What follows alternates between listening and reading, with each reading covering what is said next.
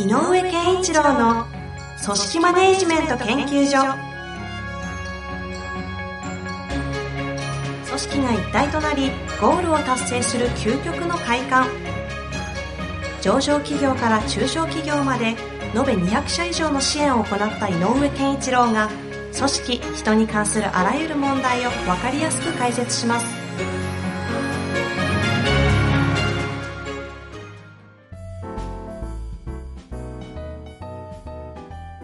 こんにちは、遠藤和樹です。井上健一郎の組織マネジメント研究所。井上先生、よろしくお願いいたします。よろしくお願いします。さあ、ということで、今日も行きましょう。はい。ということで、今日も行きたいと思うんですが、前回ですね、あの、はいちょうどタイトルとして覚えてらっしゃいますかね。変化を起こすための場作りというテーマでね、はい。やっぱり変革、イノベーションというのをすごい求められている組織がまあ多く、そんな中で、じゃあ何が大事っていうと、やっぱ場を作るというのが大事ですねという話をしたんですが、ちょうどこの期間に井上先生が、そういった変革イノベーションの場作りを超リアルなね、全社員さん、全社員じゃないのか。全社員ですね全社員ですよね。あ、一堂に会してそういう場を作るというところに参加されたということで、ちょっとそのお話をはい。したいなと思っております。あの、まあ、えっ、と、なんて言ったらいいのかな。あの、変化、変革、イノベーションみたいなのがすごい大事だね、この時代っていう中で、じゃあどんな風にやってそれを起こすのかねっていうことを若干ワークを使って体感しながら、なんかこう、あえてかんあのかん考えてもらって、ある、なんかな、遊び感覚で楽しんでやってもらうっていうのは非常に大事なもう一個のテーマだったので、はい。楽しくいろいろ考えましょうみたいな場場でしたというのが前提です。うんうんうんで、まあどん、どんな会社かっていうと、まあ、えっ、と、アーティストのマネジメントというのを中心にして、いろんな、えっ、と、その周辺に起こる音楽の、えっ、と、クリエイティブを、えっ、と、数社、えー関係しているような、えーグループ、あそういう会社が集まったグループで、うん。うん。その、えっ、と、地域もね、東京とか大阪とかいろんなところに多岐にわたっているので、えっ、と、1年に4回かな、その全社員が集まるという機会を設けていて、まあ、100人規模になるんだけど、その、いあの、全社員会みたいな場所をつく使ってね、まあ、えっ、と、年明け早々だったので、やっぱり今年、やっぱり変化とか大事だよねっていうテーマで、ちょっとみんなで考えていこうっていうような場でした。うんうん。うん。今日はね、あなので具体的な話もね、ちょっとしていただけるんですけど、実は今回あの、社名とかも全然出してもらっていいですよっていうふうに言われているそうなんですが、ちょっとね、あの、その方、責任者の方もいつ、どっかのタイミングでゲスト出演とかもしてもらった時に、あの、お伝えできたらなとは思ってますが、アーティスト名とか聞いたらね、まあ、もうなんだ日本で知らない人いないようなアーティストとかをね、抱えられているところですので、うん。あの辺かなっていう感じだと思いますけども、はいはいそこで、社員さんが、まあ、約100名ぐらい一堂に会して、そういった場を作って、ワークをしてったと。はい具体的にどういう仕切りで、どんな感じのことをやったんですか？あのーまあ、まず、えっ、と、流れをちょっと少し説明すると、はい、今年24年っていう年明けにおいて、今年のグループ全体の中で大事なテーマは何だろうねっていうことが、やっぱり変化していくことだよね。新しい価値を生み出すことだよねっていうことが前提にこう投げかけられたテーマでしたと。新しい価値、うん変化。で、まあ、あのー通常ね、あのー顧問契約してコンサルなんかで行ってるので、外部の人間として私が、その、参加して、えっ、と、流れの中でお手伝いをするという立場で入ったんですけど、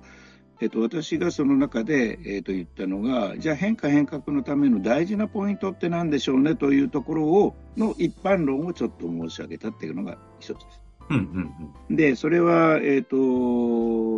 そのイノベーションの研あの研究をされていた、えっ、と、えっ、と、シュンペーターだったかな、うん。えっ、と、いう方が言ってたのは、やっぱり組み合わせによって新しい価値が生まれるんだと。その組み合わせるっていうことがすごく大事でね。っていう。で、今日は、その皆さんで組み合わせましょうっていう、その、なんていうの、想定外なものを組み合わせましょう。なんで想定外かっていうと、えっ、と、知ってるものを組み合わせるっていうのが、ことしか人間はできないので、うん。自分の知らないものは組み合わせることできないから、えっ、と、突然自分の、あの、こう、視野以外のところから飛び込んでくる、情報とか言葉っていうのを、ある種面白がってくっつけるような感感覚。つまりこう、えーみんなでよしこう、なんかこう新しい事業やろうよなんてみんなでやっても、どうしても知ってる範囲とかはい。っていうことで出てくるので、あの枠ができちゃうから、あえて枠を外すような設定をした枠を、まあ、この会社の方が作って。で、やったんですね。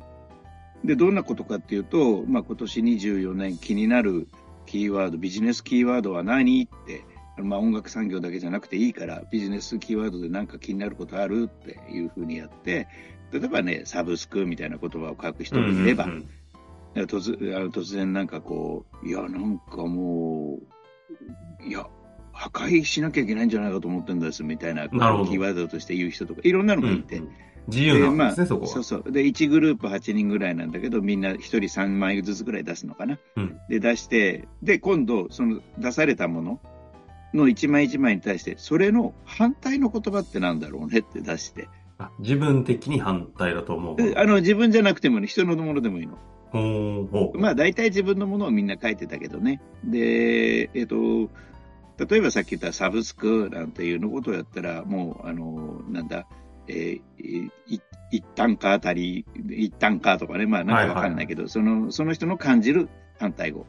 まあ反対語って言っても幅をえー選択するとたくさんの世界から拾うけど、まあ自分が感じる反対の言葉っていうのを出して、で、あの、全員全部伏せて、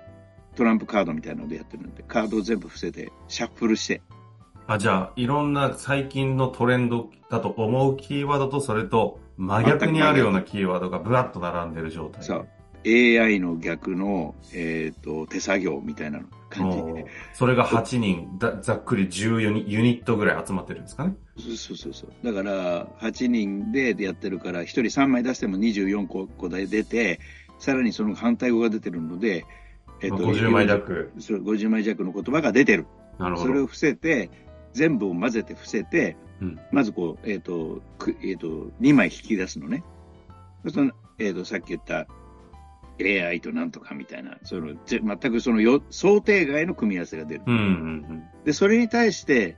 それに、それを組み合わせるとどんな事業ができるのっていう組み合わせをやっていく。うん。おおなるほど、なるほど。そうすると、まあ、ある時間の中でまずそれをやってると、そうだな、1チームやっぱり10個ぐらいの組み合わせの事業ができるのかな。結構、でも、時間かけますね、それ。へでもね、そんな時間でもないのよ、これ。え。うんなんか若干アアーティスト業界なんで頭柔らかいみたいな傾向ありそうですね。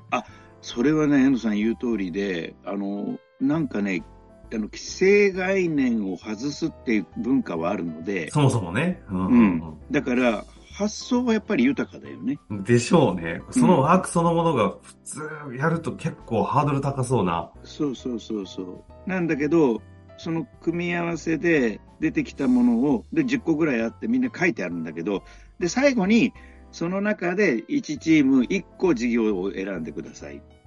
で、その事業は、えっ、と、事業性をちゃんと考えて、それでマネタイズのことまで含めて考えて、こんな事業をこう展開するっていうことを模造紙にまとめてもらって、各チームが発表すると。うんなかなか大変なワークですね。そう。でもね、面白かった。あ、やっぱり、え、そこ面白いねっていうの出てくるのよ。うん。で、あの、社長さんも最後のコメントで言ってたけど、いや、もしかするともうちょっと精査すると、ちゃんとしたビジネスになるかもしれないものがこの中にた結構あるから、今日出たのちょっとちゃんと持ち帰るよって言ってた。でも、あれですか、社長も参加なんですね。あ、社長、役員は参加しない、チームに。あで、役員は最後に、あの、えっ、と、それぞれの社長さんが3人ぐらいいるんだけど、グループのね、とか、あの、会長さんとかもいるので、まあ、私も含めてだけど、なんとか賞みたいなあ。うんうん、ので、あの、えあの、賞品をあげるみたいな。賞あを。さ参加というか、その場には参加されてるそう、だから、あのバーニアさんが審査員としている。いや、だから本当に全社上げてんのだ。そうそう。面面白かったよ。あの、なんかわさわさした雰囲気も面白かったし。うんで、あれがね、でね、大事なのは、今日はこれ、あある種遊びだよと。あ、言い切っちゃってるんですね。言い切ってる。だって全社員集まってる新年の、あの、集いだからね。うん、ほうほだって実際にその後餅つき大会やったりしてるわけで。う。あ、なるほど、なるほどう。んそのあたりもちょっと、なんか業界の匂いを感じますね。うん、うん、だからやっぱり、ある種ね、やっぱりに人の感情が大事でね、ああの、堅苦しいとか、なんかめんどくさいなとかっていう感じの、とにかく面白くしようぜっていうような、面白きゃいいじゃんっていうような。もうだって、あの、言えないけど、結構、これは現在の法律では許されませんが、みたいなアイデアそのビジネスが。犯罪ビジネスになっちゃってる。いや、犯罪までいかないんだけど、それはた確かにちょっと違法、触れちゃうよね、みたいな。でも、それ面白かったりね。ああ。だからそこに対して制限ないわけですもんね、場としては。だから会長さんはそれ面白いって言って賞をあげてた。うーん。うんそういう発想が大事なんだって言ってね。あの、やっぱり、俺たちはやっぱりクリエイティブなんだから、よりこんな飛んだ発想しなきゃダメだっていうメッセージで表彰してたけど、うん。うんまあでも別にクリエイティブだからっていうんじゃなくて、やっぱりその変化変革の場って何かって言って、その時感じたのは、通常の普段のあの文化形成大事だなってまず思ったのね。事情のね。うんやっぱり何か面白いことを発想しようとか、そういう、えー、と自由さ、発想の自由さっていうのかな、広がりを大切にするようなことっていうのは、日頃から、えー、と発想すると、いや、それは違うだろう、ダメだろうっていう、今までのやり方から見たらそれは違うよっていう制限が強い、これ、仕事上そういうこともあると思うんだけど、うん安全を担保しなきゃいけないとかね。うんうん。そういう仕事だとそうだと思うんだけど、やっぱり変化変革という時には、そのタガをある意味外さなきゃいけない。既存のルールの。ということは、あの、外そうって言った時にみんな発想の中でいいので、行動じゃなくていいのでう、ん。発想の中でそのタガを外す、外すみたいなことを楽しむ文化は、やっぱり作っといた方がいいんだろうなっていうか、どう作ったらいいかちょっとそれぞれ違うと思うんだけど、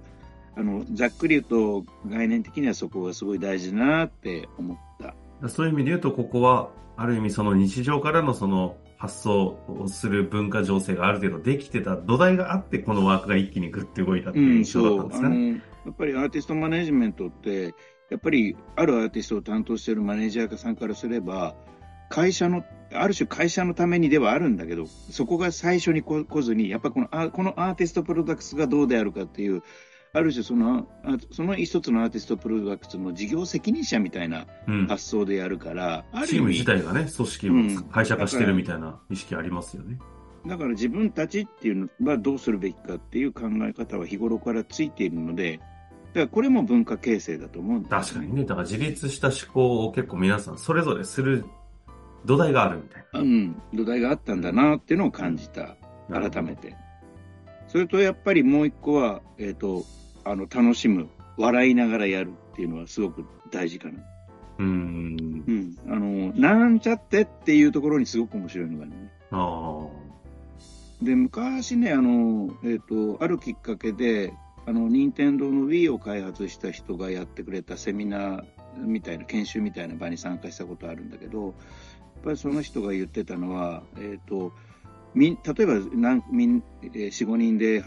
何か新しいこと考えないかってやってる時に、あ、いいね、それっていうのは、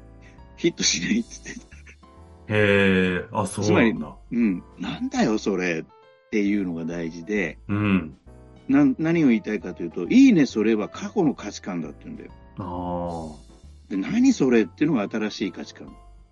そっか、追体験程度のいいねは、うん。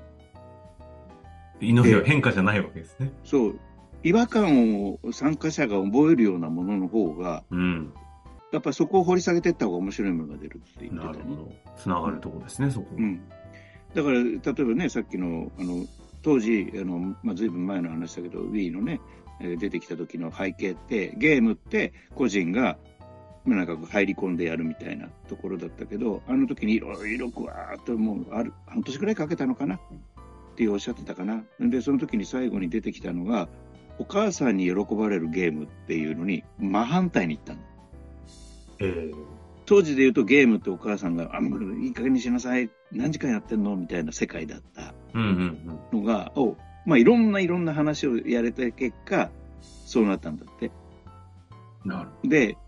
あの、イマージにしてみれば、えー、そうだよね、確かに。そうですね。今となっちゃうゲームってそうそういうふうにでああるべきものでしょうぐらいのね。でも、だけどその発想はなかったもんね、そう、当時なかったね、当時。で、オタク、オタッキーなものだったので、うん。っていうところで、そこの発想に至ったっていう場をを何回もかけて作っていったっていう、そのことをセミナーで聞いたんだけど、まあうん本も出てるけどね。あの、まあ、まさにね、今日のキキーワード一つ、場作りっていうテーマからね、舞台の話までしてきて、また場に戻ってますが。うん。だからやっぱり場を作るための、その、場に、場を作る、場に臨むための最初の日頃の、なんかこう少し飛んだ発想してもいいんだよ的な、えー文化づくりっていうのは大事かなと思うのと、やっぱりできるだけ工夫して、えっ、と、場の運営を、あの、しかめっ面してやるようなもんじゃない、苦しんでやるもんじゃなくて、楽しんでやれるような設定っていうのがすごい大事なのかなと。だからある意味これゲーム性も一緒実際、こういったその変化とかをキーワードとする場作りを一回やってみたいな、みたいな形で思った時には、ど何人ぐらい集まれば、井上先生としては。えっとね、やっぱり一チームね、この間8人、これはまあ、ある意味、えっと、前者の人数制限とか、あの、会場の広さとかいろんな制約でそうなったんだけど、まあ、8人でもいいと思うんだけど、僕は、えっと、5、6人がいいかなとは思うね、1チーム。1チームこれ、ワン、ワン、1チーム、2チームぐらいあれば、とりあえずスタートできるんですかね。おだって1チームでもできちゃう。できる。じゃあ別に5、6人からできる。できる、できる。うん。うんこれなんか井上先生に仕切ってほしいですね。あの、えっと、今回も大会したしね、あの、なんか、ねあの、面白かったですよ。井上先生の場作りのね、場が飛ぶっていうのが、まあ、必ずね、確約できるものではないんでね、うん場が飛ぶっていうのはね。ですけど、そういった場作りっていうことがどういうものなのかっていうのは、やっぱ体感しないとね、頭で考えてもね、やってみないと分かんないところもあるので。そうですね。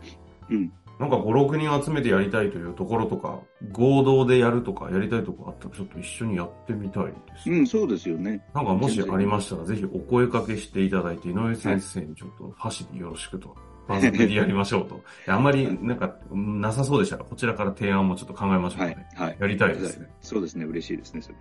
まあ、ということでね、ちょっとそういった井上先生の活用の仕方もぜひ一緒に皆さんと考えていきたいなと思った次第ですけれども、はい一度今日のところ終わりたいと思います。そのはい弊社の立場の方ですかね、またゲスト、もし出られるんであれば、ぜひ、ですね。ぜひ、ね、お話いただきたいですね。うん。あの、この方面白い方だから、あの、自分で人事評価制度作ったりとかね。自分で作っちゃうんだ。うんすごいですね。面白いです。まあ、ということで、なかなかね、得意な業界の人事の活動の話、ただ意外と組織というテーマでいくと、ちゃんとやるべきことは真面目にちゃんとやってるっていうのもね、一つヒントになりましたので、ぜひ参考にしていただけたらと思います。ということで終わりましょう。ありがとうございました。ありがとうございました。本日の番組はいかがでしたか？番組では井上健一郎への質問を受け付けております。ウェブ検索で井上健一郎と入力し、アカラクリエイト株式会社のオフィシャルウェブサイトにアクセス。その中のポッドキャストのバナーから質問フォームにご入力ください。また、オフィシャルウェブサイトでは無料メルマガや無料動画も配信中です。ぜひ遊びに来てくださいね。